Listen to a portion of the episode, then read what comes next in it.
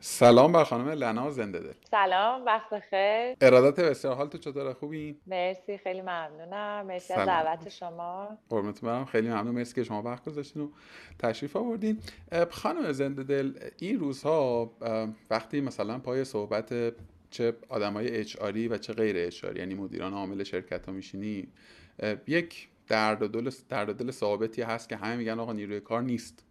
اوضاع بازار کار ایران خیلی خرابه. مثلا نیروی متخصص پیدا نمیشه به واسطه مهاجرت و کذا و کذا. چقدر این قرائت به نظر شما درسته؟ چقدر واقعا الان ما با بحران نیروی کار متخصص مواجهیم؟ من فکر می‌کنم که ما نیرو داریم. ولی شرکت های مقداری خودشون رو خسته نمی‌کنن برای اینکه واقعا دنبال آدم های جدید باشن. ما یه تعدادی نیروهایی داریم که شناخته شدن توی حوزه تخصصی خودشون. یه تعدادیشون خب مهاجرت کردن در حوزه های مختلف. ولی خب من فکر می‌کنم الان وقتی هستش که روی دو تا حوزه بیشتر کار بشه که مسئله تالنت اکویزیشنه که واقعا یک سری افرادی که پتانسیل احراز این مشاغل رو دارن و امکان این رو دارن که در مثلا یکی دو سال آینده به اون نقطه خوب برسن رو روشون سرمایه گذاری بکنیم دو اینکه واقعا ما باید برگردیم و به حوزه آموزش بپردازیم. چون ما نیرو کم نداریم. به نظر من ما نیرو کم نداریم. نمیگم که کم کاری می‌کنن شرکت ها ولی خب فکر می‌کنم کانال هایی رو که برای استخدامشون در نظر می‌گیرن خیلی محدود می‌کنن. خب چیکار باید بکنم به یه سری ببین تازگی ها خب خوشبختانه شرکت ها اومدن روی مبحث ریفرال دارن کار می‌کنن. یعنی مثلا به تیم خودشون میگن که اگر کسی رو می‌شناسین معرفی بکنید. و خب طبیعتا این توی رده های مثلا کارشناس تا سرپرست اتفاق میفته دیگه.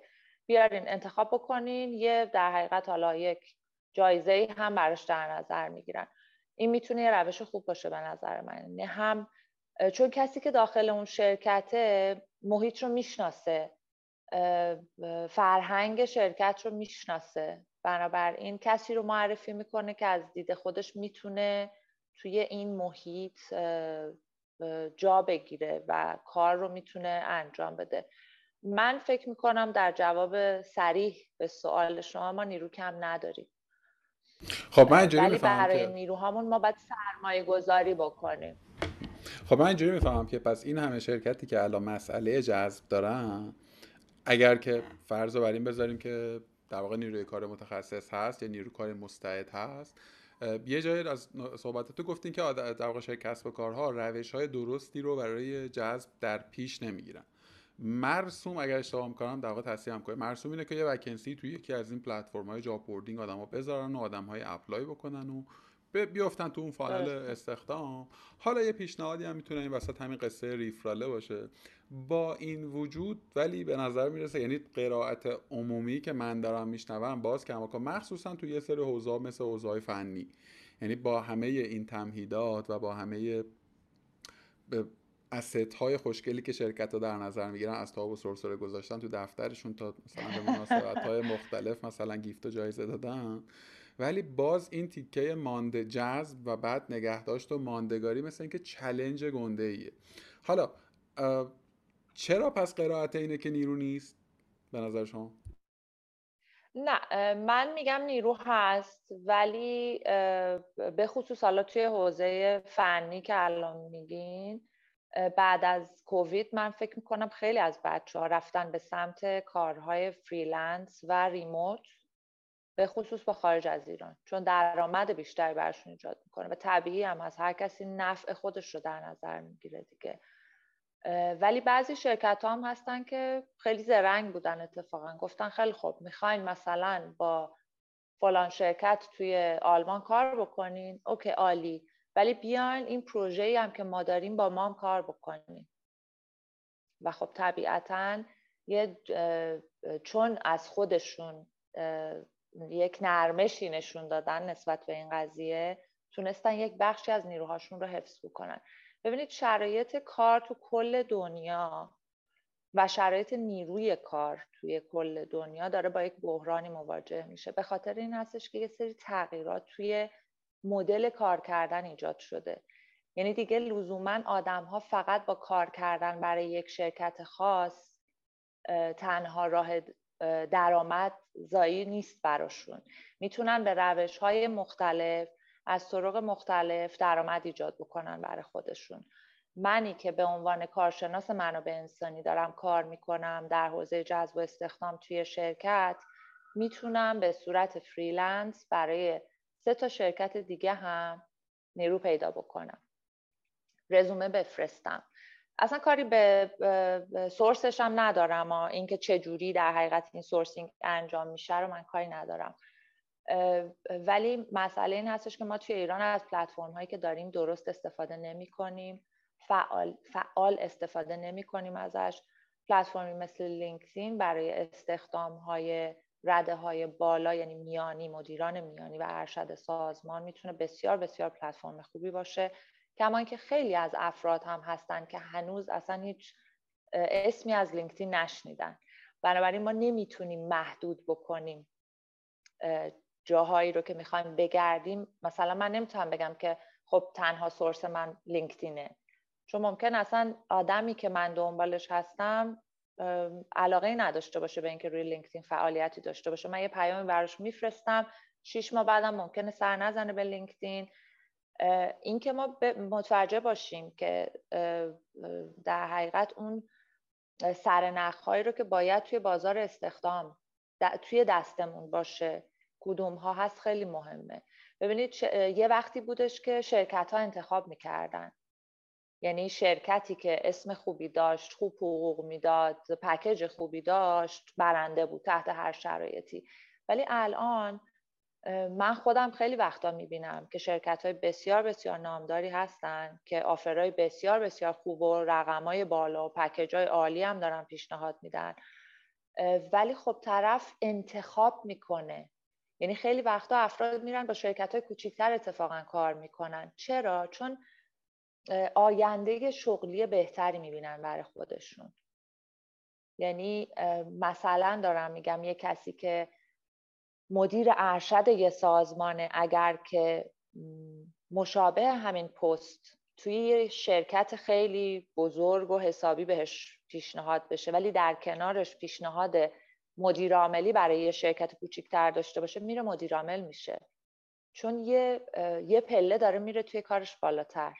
در نهایت فکر می‌کنه پیش خودش که اگر که بخواد بره توی اون شرکت بزرگ کار می‌کنه حالا حالا ها باید کار بکنه حداقل پنج سال باید کار بکنه. هیچ وقت هم به اون قله ای که مد نظرش هست توی اون شرکت ممکنه نرسه. حتی خیلی وابسته است به کرکتر آدم ها دیگه. یعنی خیلی به نظرم بستگی به اینه که اون آدم ترجیح و ایدئالش چیه. یه نکته بله. خیلی مهمی به من گفتین و اون این که آدم ها من همزمان که داشتیم می‌گفتیم من ده تا گزینه به ذهنم رسید. دیگه اون مثل این که اون پارادایم قدیمی که آدما برن توی شرکتی کار بکنن و همونجا بمونن و همه آیدشون از اونجا بوده داره اینترنشنالی تغییر می‌کنه. درست شنیدم شما رو؟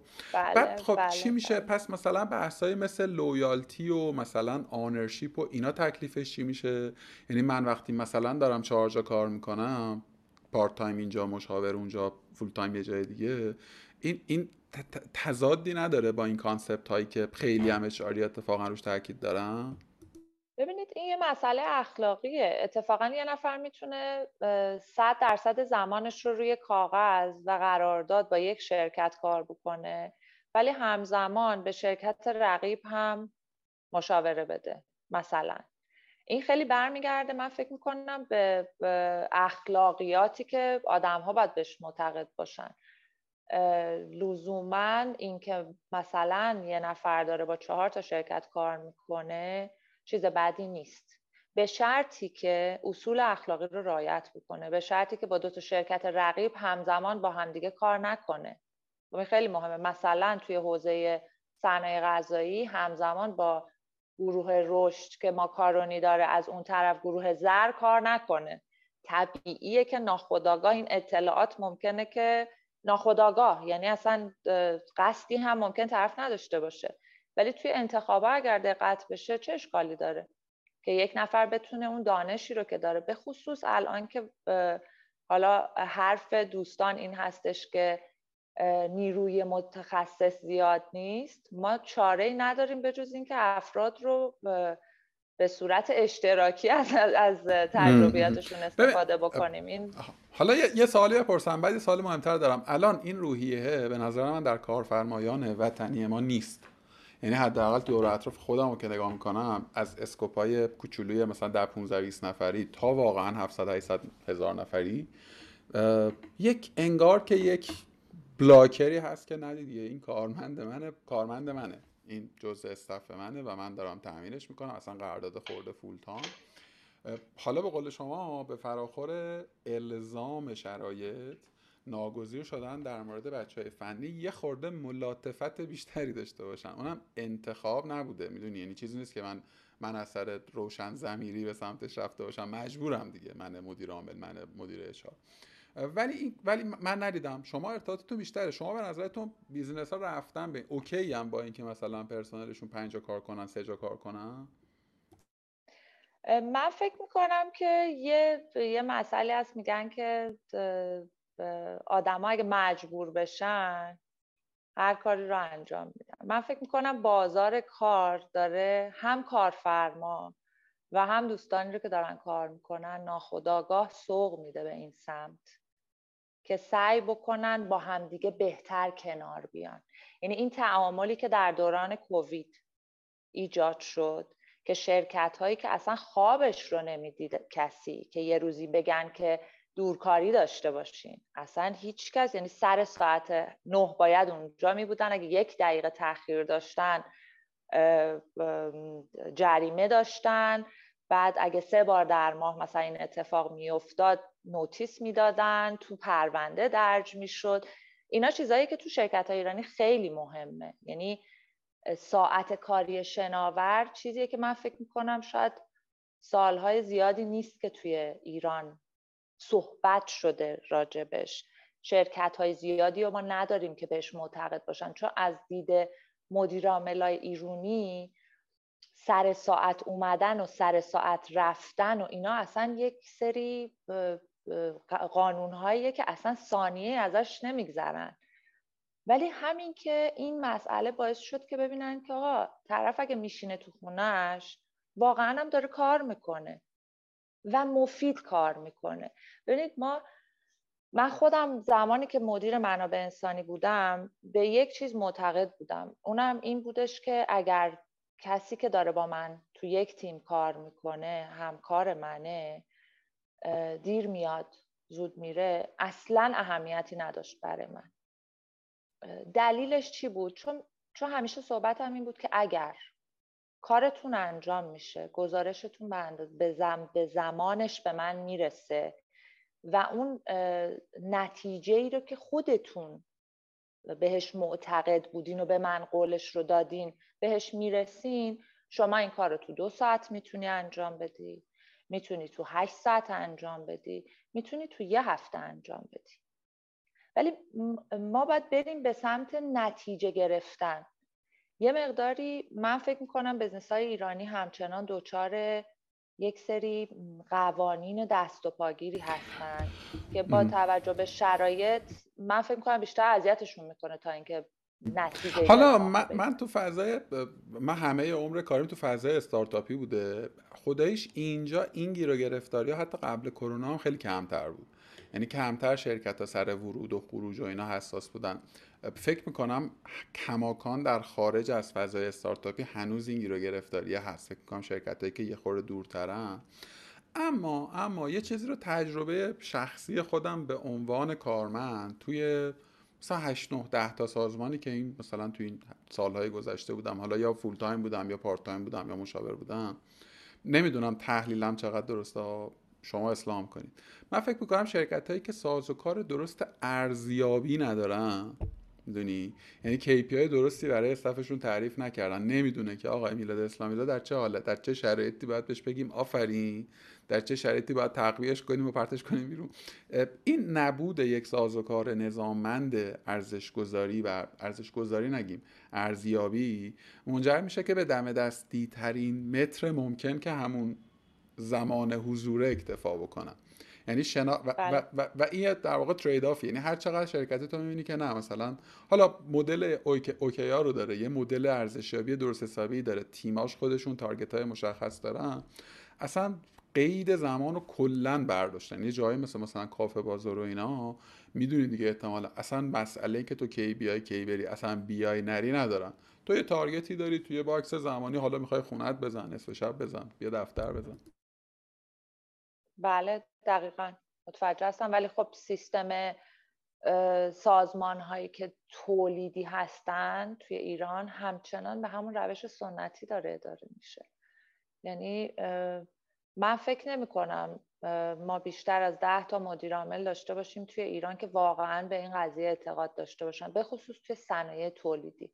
من ستارتاپ ها رو می‌ذارم کنار. چون ستارتاپ ها یه جورایی مجبور شدن که برن به این سمت. می‌دونین؟ چون نسل جدیدی که داره کار می‌کنه که بچههایی که دارن کد می‌زنن این بچههایی که دیولاپر هستن اینا اصلا نمیرن زیر بار اینکه بخوان اون چارچوبای قدیمی بهشون حاکم بشه. یه واقعیته. یعنی بازم من برمیگردم به حرف قبلیم.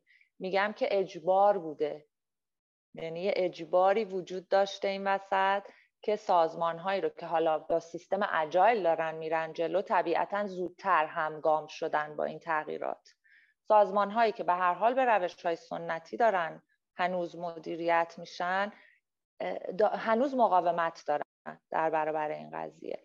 البته خب طبیعت این سازمان ها یه مقداری متفاوته دیگه. ببینید شما بچه‌ای که می‌خوان کد بزنن به قول شما نصف هم می‌تونن کد بزنن. ولی فروش مثلا محصولات FMCG نمی‌تونه نصف شب انجام بگیره. با پنج صبح بره بار بزنه. واقعا اصلا خیلی یعنی طبیعت هر کاری رو هم باید در نظر گرفت. ولی خب میگم این چارچوبا چارچوبایی هستش که میشه یه مقداری نرمتر بود در موردش. لزوما اینها نیست که جواب جواب من با شما با اون گزاره‌ای که گفتین که شرکت استارتاپی مجبورن که در واقع ملاتفت کنن خیلی موافقم. به نظر مهمترین علتش هم همینه. یعنی بخوام به زبان خودم ترجمه کنم اینه که شاید یک یک نفری که داره توی شرکت تولیدی کار می‌کنه خیلی گزینه واسه جابجایی نداره احتمالا. چه به فراخور توده آدم هایی که تو لایه تولید مثلا به عنوان نیروی کار حضور دارن. چه به واسطه اینکه خب اصلا داینامیک اون فضای کاری متفاوته. یه پارامتر دیگه هم به زعم من مهمه و اون مقوله همین مدیاست. یعنی باز شما بیشتر درگیر و جریانی. من منم با شرکت مختلفی که گپ می‌زنم و همکارم یه challenge ی همیشه هست که نکنم این نیروه رو. می‌دونم نیروی خوبی نیست. اصلا نیروی یه کار کجی هم کرده ولی این نگرانی رو داره که حالا ما اینو اخراجش کنیم. نره تو LinkedIn یه چیزی بنویسه مثلا حیثیت اون به هوا بره. یعنی این دسترسی بچه های حوزه فناوری به media به رسانه خیلی برای شرکت ها تو scale های مختلف. یعنی از scale تاپ 10 مثلا استارتاپ ها تا شرکت های کوچیکتر. اینم اینم شده یک انگار که ابزاری در دست در واقع نیروی کار. که می‌تونه استفاده حالا خب یه جایی بنام... میگم. ببینید نیروی کار هر هر سال به نظر من قدرتش داره بیشتر میشه. جدی دارم میگم اینو. ببینید قانون کار ایران قانونیه که همیشه همه می‌گفتن به نفع کارمنده به نفع کارفرما نیست. ولی عملا اون کارفرما می‌تونست خب حالا به روش های خاص خودش قضیه رو به نفع خودش فیصله بده. ولی الان دیگه واقعا اینطوری نیست که فقط کارفرما بتونه این کارا رو بکنه. به قول شما مدیا هست. یعنی با یه دونه کامنت با یه کامنت هر چی حالا اسمشو من نمی‌دونم چی میشه گذاشت ولی یه سازمان دو هزار نفره می‌تونه به هم بریزه. و خب مدیریت اون مسئله خیلی خیلی مهمه. خیلی خیلی کار, خیلی کار پیچیده خیلی کار دقیقا خیلی سخته. مثلا وقتی یه اتفاقی برای دیجیکالا بیفته دیجیکالا خیلی خیلی باید سریعتر از بقیه اتفاقا عمل بکنه. سازمان هایی که خب بزرگتر هستن طبیعتا این ریسک ریسکشون هم بزرگتره دیگه. میگن هر که بامش بیش برفش بیشتر. بنابراین سازمان های بزرگ سازمان های پیشرو طبیعتا این مشکلات یعنی با مشکلات بیشتری مواجه هستن حالا case مثلا دیجیکالا رو که مثال زدین حالا به قول شما بامش بزرگتره برفش هم بیشتره یه crisis HR ی داشتن یکی دو سال پیش حالا وارد جزئیاتش نشیم بله بله. خب دیجیکالا یک دستگاه من روابط عمومی داره. یعنی مثلا دستگاه روابط عمومی داره اتفاقا با امیر حسن مستقیم مدیر روابط عمومی تو کارگاه گپ زدیم و با اینکه خیلی پرهزینه بود به زعم من براشون اون اتفاق چون اصلا کیس هم یه کیسی بود که هر کاری بکنی چند سر سوخته حرف بزنی سوخته نزنی سوخته می‌دونی. ولی چند بله. وقت پیش شرکتی بود که نمی‌دونم از این در واقع تجهیزات صنعتی میفروختن. یه شرکتی که من اصلا اسمش هم نشنیده بودم خب؟ گویا یکی دو نفر رو تعدیل کرده بودن. اصلا هم در واقع قضاوت مثبت یا منفی ندارم. من دو هفته لینکدین من کلا اون شرکته بود. بایکوتی که نرین اینجا کار کنین و بایکوتی که نمی‌دونم. بعد اصلا رفته بود مثلا طرف چتش و مدیر منابع انسانیش مثلا فرستاده بودن. مثلا آره اچ آر ما مثلا دو روز جواب سوال من نده. بعد این مثلا 400 نفر اومده بودن زیرش حمله به اون مدیر اچ علاوه بر حالا یه بر دیگه هم ببینیم دیگه. ببینیم که درسته که این رسانه منجر رو موجب این شده که من نیروی کار قدرت بیشتری داشته باشم و من نیروی کار حداقل بتونم حقوق حقم رو در واقع احقاق کنم. اما فضای سایبر بولی رو هم خیلی فراهم کرده. فضای بله. آزار رساندن به در واقع سازمان ها رو هم فراهم کرده. تعارفات مرسوم رو بذاریم کنار. خیلی از این ادعاهایی که علیه سازمان ها مطرح میشه نگیم خیلی اندازه ندیم ولی الزاما همشون هم درست نیست دیگه. ولی جو حاکم خب بله ولی خب یه یه ولی قبول خب داریم ولی قبول داریم. ما. قبول دارم. ولی این گزارش ما... قبول دارین که جو غالب بر شبکه های اجتماعی کارفرما ستیزه. خب ببینید اصولا همه جای دنیا فکر می‌کنم اینطوریه. شما کمتر می‌بینید که توی مثلا حالا های مختلف در مورد آدم ها صحبت بشه. طبیعتا راجع به شرکت ها صحبت میشه. چون مجموعه هایی هستن که میشه بیشتر بهشون تاخت میشه بیشتر بهشون پرداخت. طبیعتا اگه یه فرد باشه خب چقدر مگه میشه قصه درست کرد در موردش؟ چقدر مگه کیس بزرگی میشه برای اون خبری که حالا اون خوراک خبری در حقیقت که دنبالشن. من خیلی وقتا خب میشنوم در مورد اتفاقاتی که داره میفته ولی آدم خب باید برگرده به شناختی که خودش داره یه وقتایی. اینکه لزوما یه نفر بیاد به من بگه فلان شرکت فلان آدم یه همچین کاری کرده من صد درصد همون موقع نمیپذیرم این حرفو. مگر اینکه واقعا تحقیق بکنم در مورد یا بشناسیم اون آدمه رو اون سازمانه رو یا بشناسم. ببینید زمانی که مثلا دارم میگم یه نفر الان بیاد به من بگه که مدیر عامل فلان شرکتی که من دارم باهاشون کار می‌کنم که بسیار بسیار آدم محترمیه بسیار بسیار فکر می‌کنه به جذب و استخدامش به پرورش نیروهاش به نگه نیروهاش. اگه یکی بیاد به من بگه این آدم مثلا با من درست رفتار نکرده اولا که همیشه باید بپرسیم یعنی من معتقدم هر اتفاقی که میفته دو طرف داره. نمیشه صد درصد بگیم کارفرما درست میگه یا کار یعنی کارمندش داره درست میگه. هر ارتباطی این دو سرش رو باید در نظر بگیریم. یک نقص های کارفرما داره یک نقص های هم اون فردی که داشته کار می‌کرد نمیشه. هیچ وقت نمی‌تونیم صد درصد بگیم کارمنده صد درصد ایراد داشته. اگه کارمند داره کمکاری می‌کنه اگر که اون نتیجه رو که باید نمی‌گیره سازمان ازش یک بخشیش حالا یک درصد کوچیکی رو همیشه باید کار، کارفرما در نظر داشته باشه که برمیگرده به خودش. ولی قرائت ها همیشه یک جانب است دیگه. قرائت ها همیشه یک جانب است. خب غلطه. ببینید ما خب من فکر می‌کنم ما داستانمون همیشه اینه. ما چون دنبال داستانیم. توی بازار کار ایران توی بازار سیاست ایران ما همش دنبال داستانیم. سرمون گرم بشه فقط. فرقی نمی‌کنه. حالا هر کیو از هر طرف بکشن خیلی فرقی نمی‌کنه برامون. خیلی با شما موافقم. واقعا. و می‌دونی فعلا تو LinkedIn الان یه خورده مثلا کت شلواری رو فضای توییتر که اصلا. نمی‌دونم هستین شما رو توییتر یا نه. اصلا یه فضای بله بله. خون و خون ریزیه. حالا بیایم از بعد رسانه یا PR یش که بگذاریم بعد HR شما اگه تو سازمان تو یه دفعه حالا می‌دونم یه خورده شما الان فاصله داریم با HR و بعدش می‌رسیم بهش. ولی به نظر شما اچ یه سازمان وقتی که یه بحران این تیپی براش پدید میاد چون یه ور دیگه هم قصه داره که و اون اون اینه که یه سری آدم اوردی دارن تو اون شرکتی دارن کار می‌کنن. می‌دونی؟ بیرون. بله. من از شرکتی بله. جدا شدم میام توییت می‌کنم میام لینکدین می‌نویسم که آقا این شرکت خیلی بد بود 200 نفرم میگم با من همزاد پنداری می‌کنن. 50 نفرم اوردی دارن توی اون شرکت حی و حاضرن و دارن و دارن می‌بینن می‌دونی؟ فکر می‌کنین که یه اچ آر منیجر یا مسئول اچ آر این توی یه اینطور موقعیتی چیکار باید بکنه؟ خیلی به نظرم کار پیچیده‌ای داره. من فکر می‌کنم صداقت باید داشته باشن. یعنی شفافیت و صداقت خیلی نقش مهمی بازی می‌کنه. اتفاقا توی موارد این چنینی اینکه واقعیات گفته بشه به خصوص برای آدم هایی که توی سازمان هستن. این خیلی مهمه که صادق باشه طرف. اگر اشتباه کرده بگه اگرم اشتباه نکرده اعلام بکنه. چه اشکالی داره؟ خب من هممون اشتباه می‌کنیم. اینو باید اول بپذیریم. HR هم آدم marketing هم آدم sales هم آدم مدیر هم آدم. فرق نمی‌کنه هممون آدم.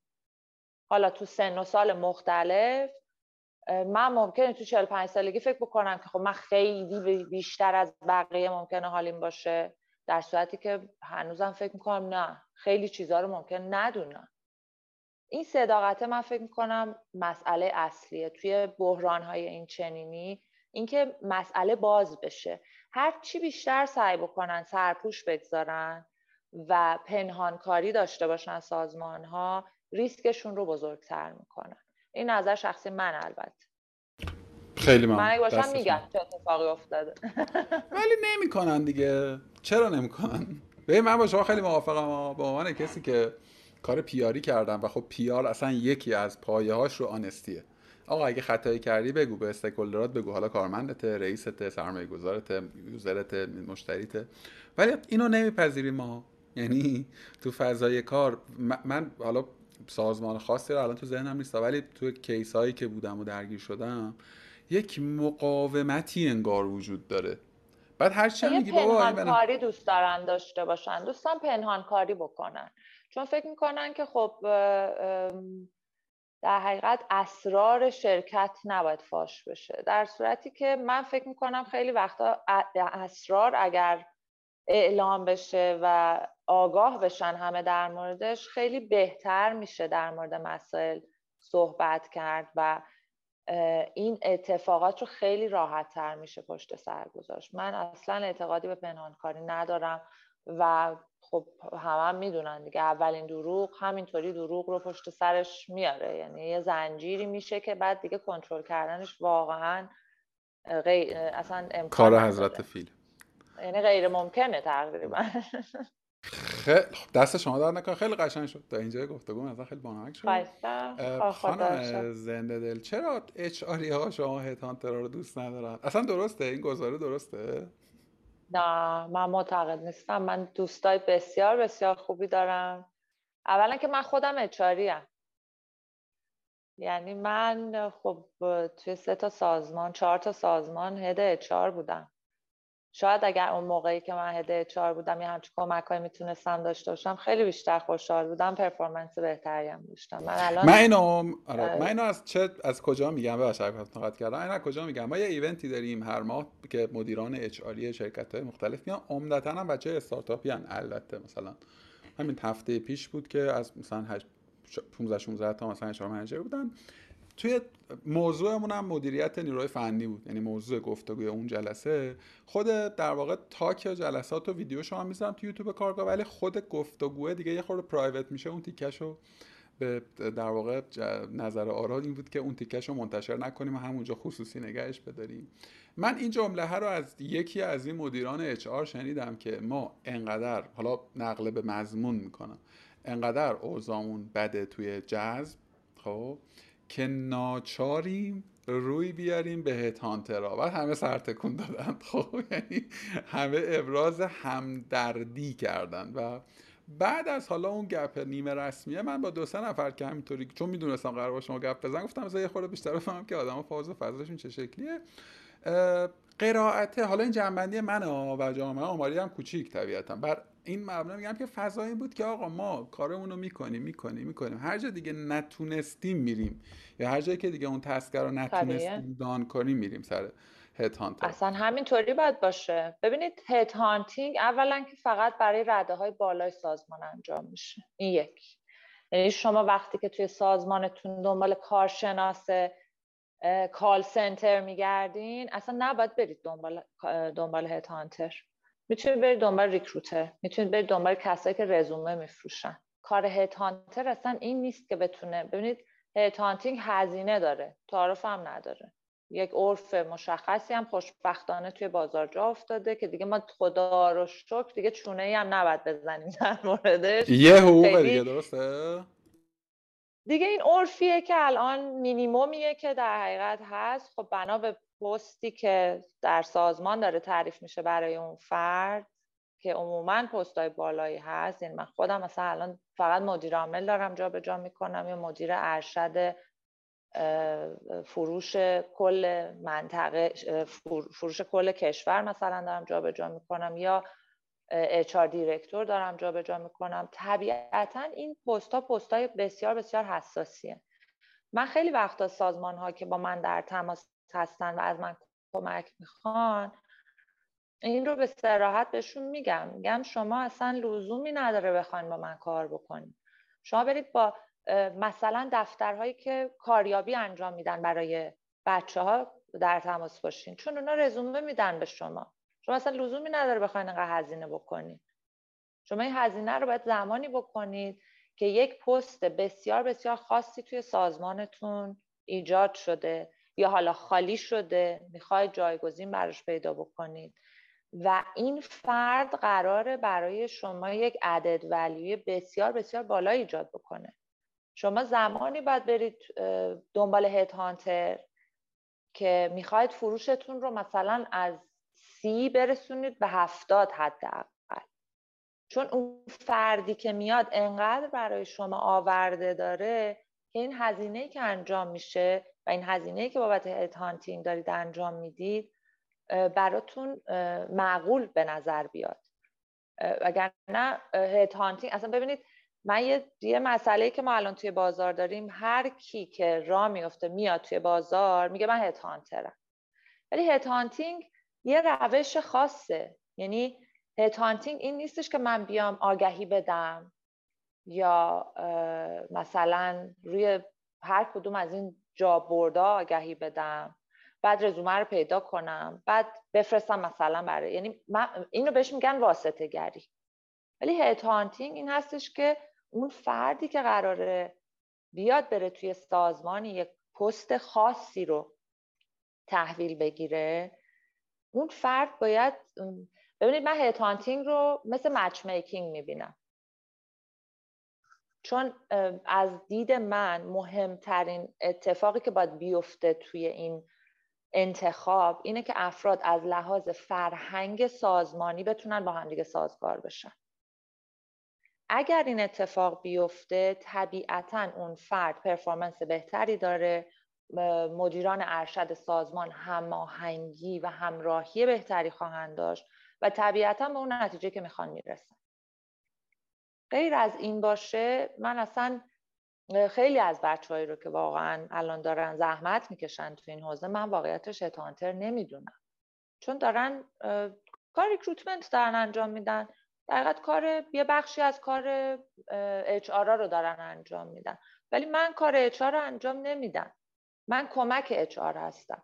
به همین جهت نه من ما مقابله نداریم با هم دیگه خوشبختانه با دوستانی هم که من دارم کار می‌کنم اصلا اینطوری نیستن که هر وقت که دیگه خیلی ناچار بشن بیان ما قراردادهای مشخصی داریم با هم دیگه. روی یک سری پست های بسیار بسیار خاص و کلیدی پس من بخوام در واقع چیزش بکنم bullet point وار در بیارم. یکی اینکه یک برای در واقع مشاغل رده بالای سازمانه در واقع مشخصا یعنی مشاغل middle و در واقع به شکل خاص در تعامل اچ با یک تانتر یا یک شرکت تانتر در واقع اون شغل اول تعریف میشه.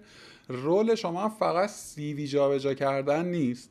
یعنی من اگر که مثلا یه مدیر عامل برای شرکت آ بخوام باید به شما یه سری دیتا بدم که من آدمی که می‌خوام اینجور و اونجوره بعد شما احتمالا توی اون پولی که دارین یه آدم مناسبی رو در واقع fit من رو در واقع fit اون سازمان و اون position رو پیدا بکنید و احتمالا درگیر فرایند interview onboard ش هم شما هستید یا فقط contact اتفاق میفته؟ ببینید حالا من یه چیزی که می‌خوام بگم این هستش که توی فرایند hunting من ماکسیموم سه تا پنج تا رزومه برای هر پست پیشنهاد می‌کنم و از این سه تا پنج تا رزومه یک نفر باید اون پست رو بگیره. یعنی انقدر ببینید من من فکر می‌کنم همه دوستان من که هیت هانترن واقعا این ریت رو باید در نظر داشته باشن دیگه و در نظر دارن. چون ما ریسک نمی‌تونیم بکنیم. ما رزومه نباید بسوزونیم. چون هر کدوم از این رزومه ها هر باری که میرن مصاحبه میشن یک در حقیقت زمانی ازشون گرفته میشه و زمانی که اینا دارن از هر چیزی مهمتره. این خیلی مهمه.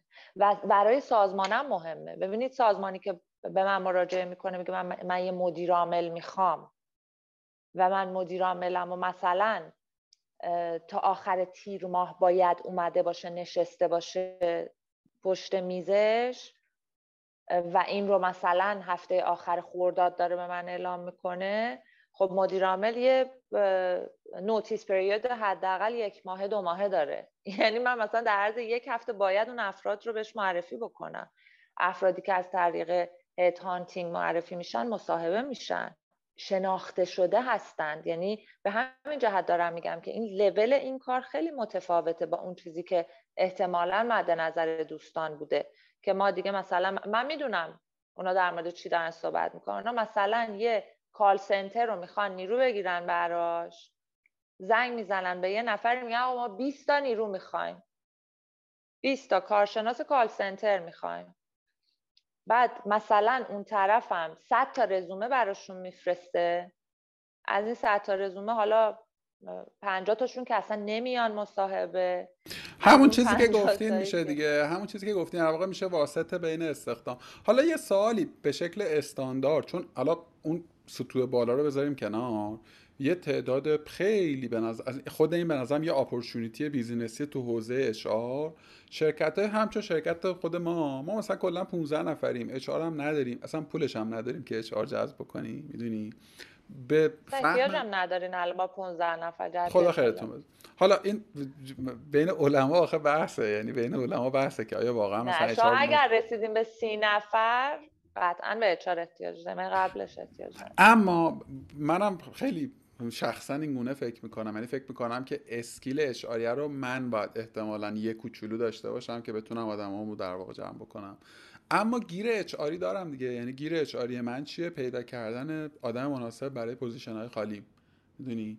و این کار دیگه شما بهتر می‌دونید که خیلی کار دشواریه. خیلی کار زمانبریه. و من بله. واقعا حاضرم به یکی پول بدم خب؟ برای نیروی بالا مراتب بالا هم نمی‌خوام. مثلا کارشناس ارشد marketing می‌خوام. کارشناس ارشد مثلا technical می‌خوام. من واقعا یعنی شرکت ما ما شرکت پولداری هم نیستیم واقعا. حاضرم. مثلا یه عددی بدم. بگی آقا برای حالا این نیروی همه همین کاری که شما برای اون head در واقع نیروی ارشد گرون قیمت می‌کنی برای نیروی mid level بکنه. بگه ببین میلاد من فهمیدم شرکت تو چیه culture تو گرفتم صنعت تو فهمیدم و چهار تا point هم حالا من بهت میگم میگم اینا رو هم در نظر بگیر. یعنی یه consultancy هم بهم بده. بگه حالا بین این 5 تا بیا interview کن. توی interview ت هم مثلا اینا رو رعایت کن. یا اصلا من خودم واسه interview می‌کنم تو هم توی ما نداریم بله. این وسط داریم. یا من نمی‌شناسم توی ایران توی این داریم. داریم. داریم. چی میشن؟ یعنی اینا چه category خب میشن؟ ریکروترن. ببینید اکثرا یعنی من recruiter ن. اینا recruiter ن یا talent acquisition در حقیقت دارن کار می‌کنن. یه جهان دیگری میشه دیگه. میشه یه اصلا خودش industry ه. به نظر من خیلی industry خد... ببینید خدمات مختلف ما توی توی بحث HR توی ایران یعنی تو کل دنیا یه سری خدمات مشخصی در حوزه اچ آر داره. ارائه میشه. ما تقریبا 99 درصد اون خدمات رو تو ایران نداریم. خودم زمانی که می‌خواستم شروع بکنم کار کردن برای خودم رو تصورم این بودش که میرم و مشاور اچار میشم مشاور منابع انسانی میشم. بعد دیدم که من آدمی که باید خیلی سریع به نتیجه برسم توی پروژه ها. من نمی‌تونم صبر بکنم مثلا یه سال چون پروژه اچار وقتی شروع میشه از زمانی که حالا باید یه سری اطلاعات اولیه جمع آوری بشه بعد برنامه ریزی بشه براش. بعد خب شرکت همکاری بکنه آیا همکاری نکنه همه اینا. یعنی موکول به یک سری عوامل دیگه می‌شد. و خب طبیعتا این پروژه ها کمتر از شیش ماه یا یک سال زمان نمی‌بره implementation ش و به نتیجه رسیدنش. چون پروژه زمانبری HR. شما تو کوچکترین سازمان ها وقتی بخواین اچ رو وارد بکنید حداقل شیش ماه زمان احتیاج داریم. به این نتیجه رسیدم که خب من باید یه حوزه از اچ آر رو وارد بشم بهش که زودتر به نتیجه برسه. و خب کجا؟ بر من جذاب بود استخدام. چون همیشه یک استرسی روش هست که زودتر می‌خوام به نتیجه برسن خدا رو شد یعنی خیلی همراستا بودیم ما هم دیگه. برای همین خب انتخاب چون match made in heaven. یعنی من عجله دارم اونا عجله دارن. در نتیجه به یه نتیجه می‌رسیم که خب من رزومه ها رو زودتر به شما می‌رسم شما زودتر به من feedback میدین. در نهایت می‌تونیم مثلا در دو هفته یه position ی رو ببندیم که خیلی مهمه که این این نکته هم که گفتی من ما یه report ی درست کردیم تو کارگاه به اسم HR tech. حالا میفرستم براتون شما ببینید نظرتون بگین. یه report ی درست کردیم به اسم HR tech. انواع کسب و کارهای حوزه منابع انسانی. در حوزه تکنو تازه فقط استارتاپاشو کمپانیا و corporate اشو بذاریم کنار.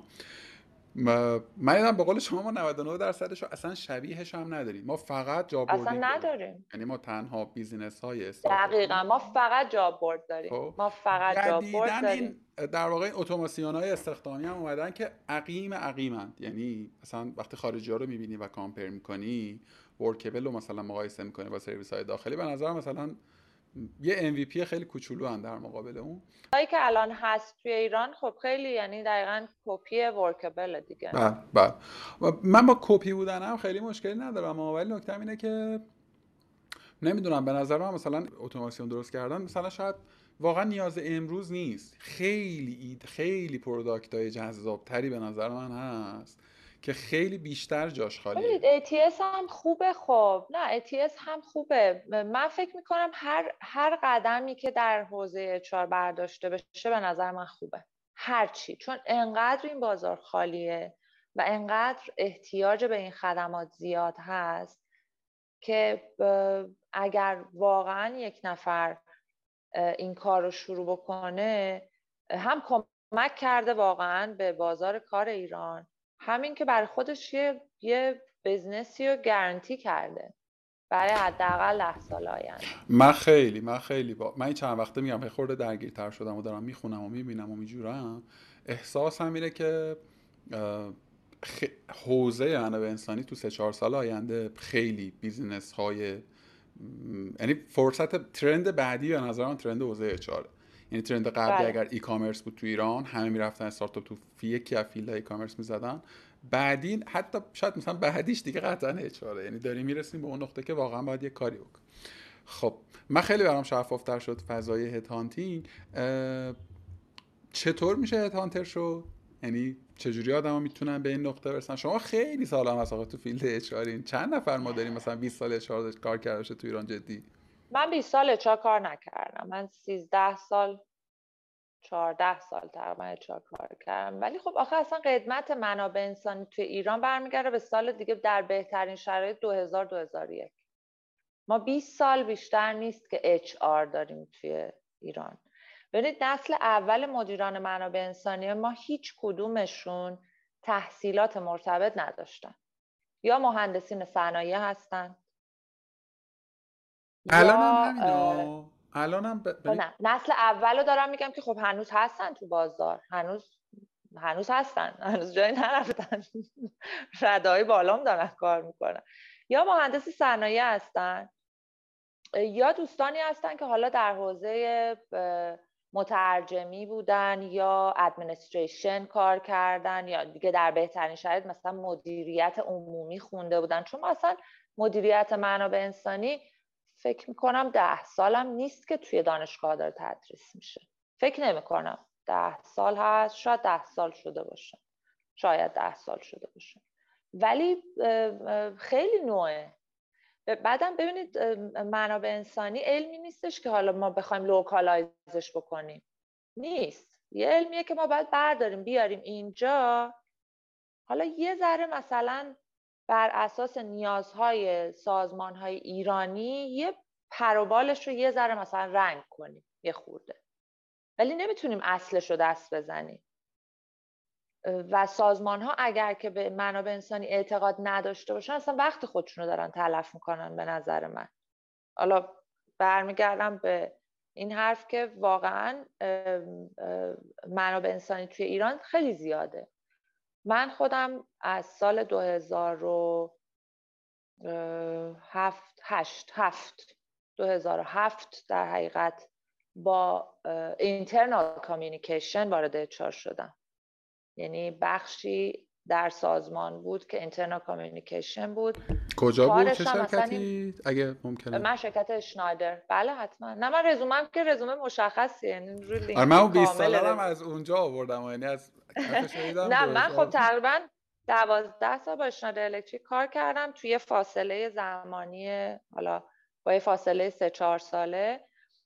ولی خب ما بخش رو داشتیم اسم اینترنال کامیونیکیشن که یک بخشی از اچار بود.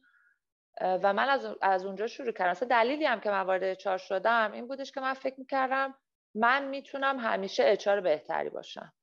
یعنی فضاهایی رو می‌دیدم که اگر من بودم حالا البته این مال وقتیه که آدم بیرون گود نشسته اینم بهتون بگم. ولی فکرم این بودش که اگر من وارد چار بشم یه سری تغییراتی رو می‌تونم ایجاد بکنم. دلیلی که وارد این حوزه شدم این بود. و خب طبیعتا یکی از بخشهایی که بر من خیلی جذاب بود اون تعاملات انسانی بود. چون من خیلی دوست دارم. ارتباطات انسانی خیلی برام مهمه. حرف زدن با آدم ها خیلی مهمه. درک آدم ها رو تلاش می‌کنم که روش کار بکنم. اینا چیزایی که به نظر من تو حوزه اچار خیلی مهمه. ولی هت هانتر شدن لزوما خب ما الان هت هانترهای خوبی هم داریم که اصلا تو حوزه اچار کار نکردن قبلا. اصلا اچاری نبودن.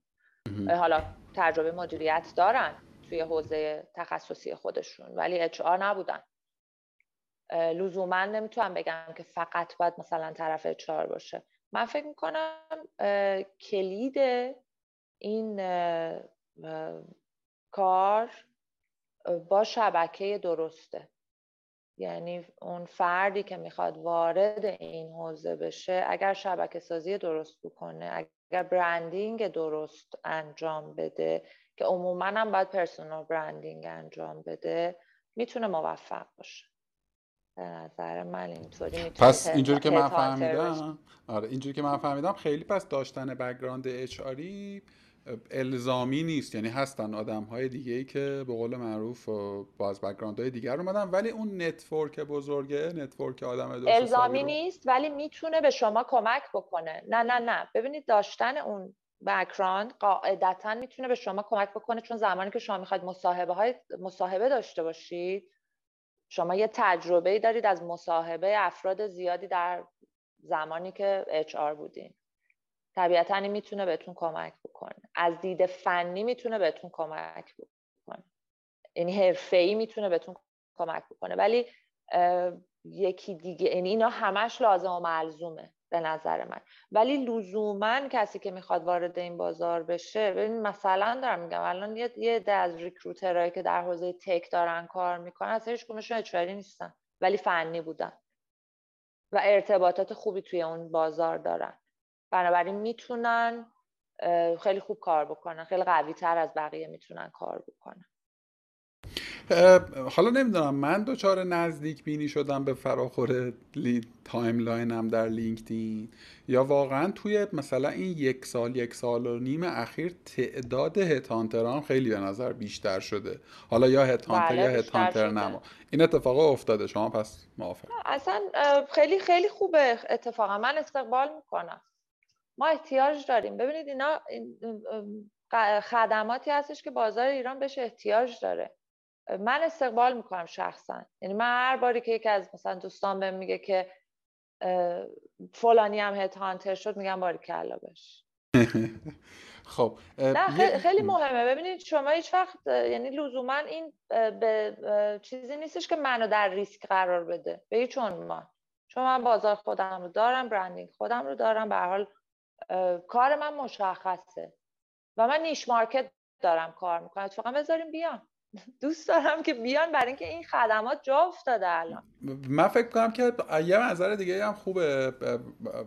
اینکه این market هم یه خورده بزرگتر می‌کنه دیگه. یعنی aspect های مختلف سرویس های مختلف که توی اون لایه network ه. حالا بیاین فرض رو بریم بذارین که من ناقابل هم خودم رو head فرض کنم خب؟ من چطوری می‌تونم بیام تو رادار شما؟ چون این یکی از challenge مثلا دوستای من ها. به قول شما مثلا کارشناس و کارشناس ارشد و حتی مدیر و حتی مدیر ارشد آدم می‌تونه بره تو یکی از این job boarding ها apply کنه. خب؟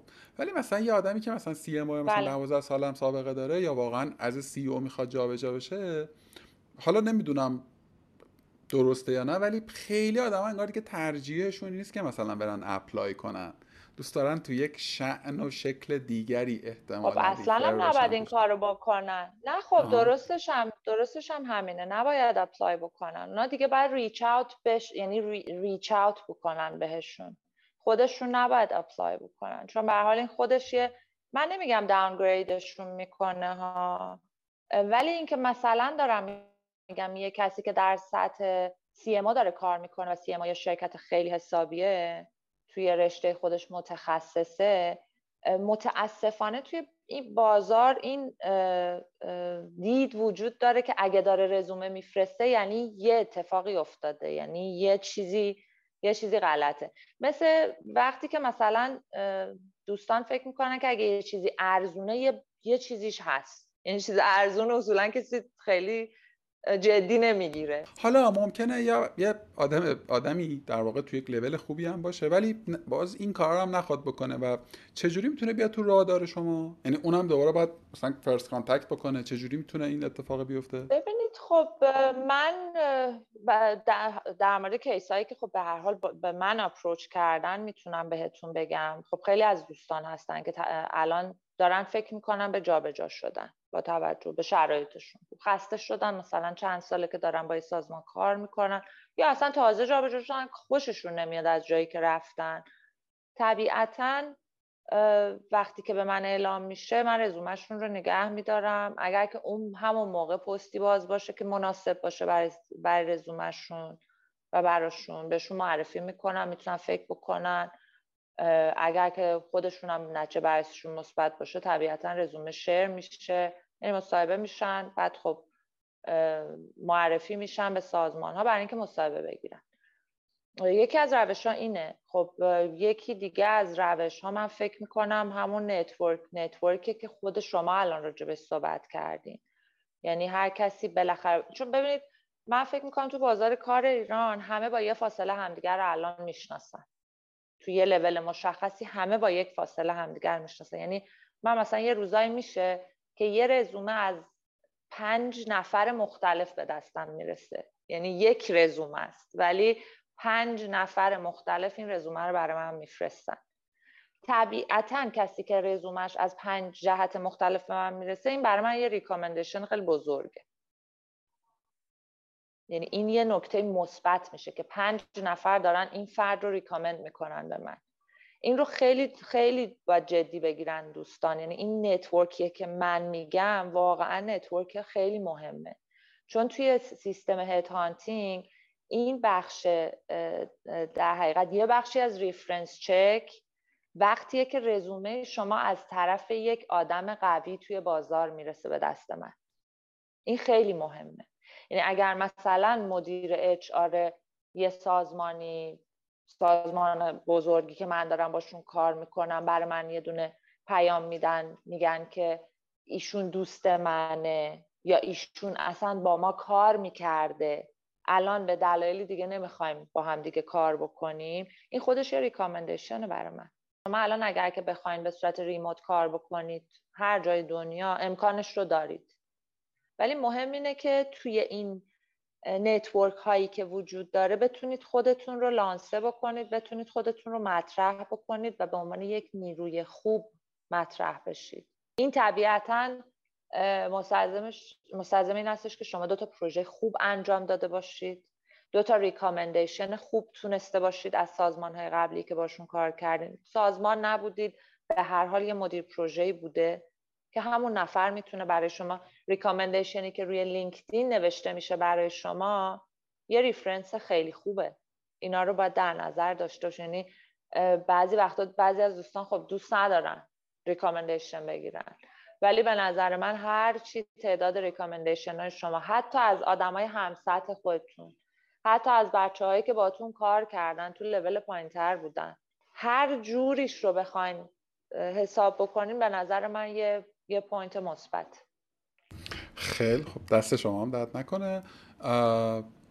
شما با یه نیم دوجین شرکت داخلی و خارجی و multinational و اینا کار کردی. فکر می‌کنم بخش عمده اون بازه که الان که freelancer ه در واقع فعالیت شما درسته؟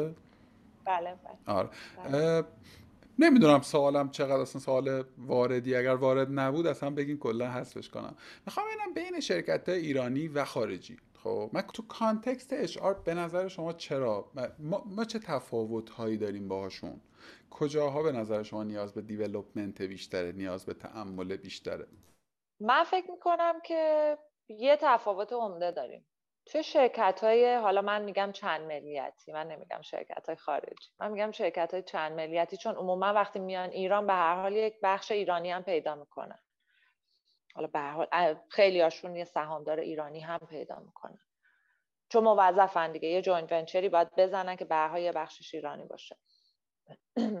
من فکر می‌کنم که اونا شانس این رو داشتن که یک سری اصول و قوانین نوشته شده رو که از headquarter بهشون دیکته میشه بردارن بیارن توی ایران فقط implement بکنن فقط امپلمنتش می‌کنن. زمانی این تفاوت رو می‌بینین که یه نفر از بخش شرکت های چند ملیتی بره توی شرکت ایرانی. اون زمانه که تازه شما می‌تونید ببینید که اون فرد چقدر می‌تونه تفاوت ایجاد بکنه آیا یا نه. من خودم همیشه با شرکت های چند ملیتی کار کردم. یعنی من تجربه کار با نستله رو دارم Nestlé Waters البته. و تجربه کار با شرکت اشنایدر الکتریک رو دارم. تمام اصول HR همه چیش یعنی guideline policy هر چیزی که شما فکرش رو بکنین. ارسال می‌شد بعد خب ما تو شرکت چند ملیتیش لزومی هم نداره که بخواین ترجمه ای انجام بدین. هیچ. هیچ لزومی نداره. همه چیز به همون زبون فقط و فقط تنها چیزی که چک می‌شد این بودش که با اصول قوانین کار ایران مغایرتی نداشته باشه. یعنی فقط این بخشش localize می‌شد. ساعت کاری حالا قوانین کار ایران از این جهت باید در حقیقت localize می‌شد. ولی بقیهش همش از اون طرف میومد یعنی من یادم نمیاد که چیزی غیر از این وجود داشته باشه. و ما نداریم دیگه. ما تو شرکت ایرانی guideline هم داریم. خب نداریم اصلا نداریم guideline اصلا هیچی نداریم. یعنی زمانی که یک نفر می‌خواد بره به عنوان مدیر منابع انسانی توی یک مثلا شرکت ایرانی کار بکنه البته شانس میاره اگر هیچی نباشه ها.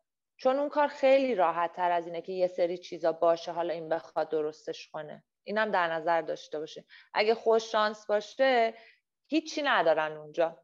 از صفر شروع می‌کنه و دفعه بهترین هرچی میره بالا. خیلی جالب بود برام که تو اشعار شما اینو گفتی. من چند وقت پیش با واهاگ سرکیسیان گپ می‌زدم. واهاگ الان سی ام یه استارتاپیه توی در واقع یه بخششون ارمنستان یه بخششون آمریکا.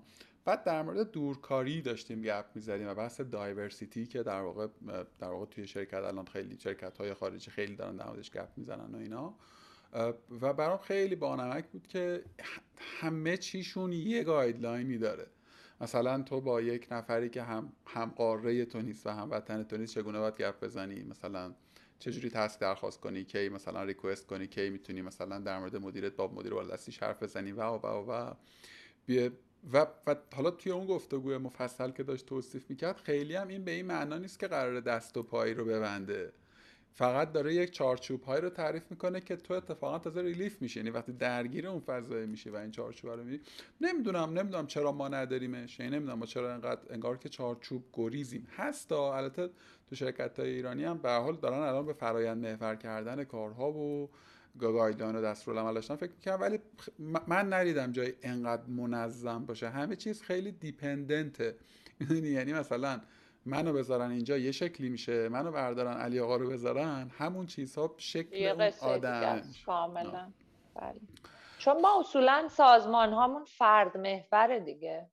یعنی ما سازمان هامون فرایند محور نیست. یکی از مشکلات سیستم های ایرانی همینه. شما سیستم های دولتی رو ببینید. رئیس جمهور که عوض میشه همه مدیران ارشد همه سازمان ها عوض میشن.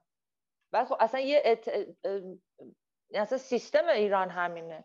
همینطور توی سازمان های تولیدیمون همینطوره. وقتی مدیر عامل عوض میشه حالا مدیر عامل بعضی وقتا صاحب مجموعه هم هست. ولی وقتی مدیر عامل می‌خواد خودشو برداره ببره مثلا توی هیئت مدیره بشینه می‌خواد یه مدیر عامل جدید بیاره اون مدیر عامل جدید وقتی میاد تمام سیستم دو حالت بیشتر یا کلپس می‌کنه.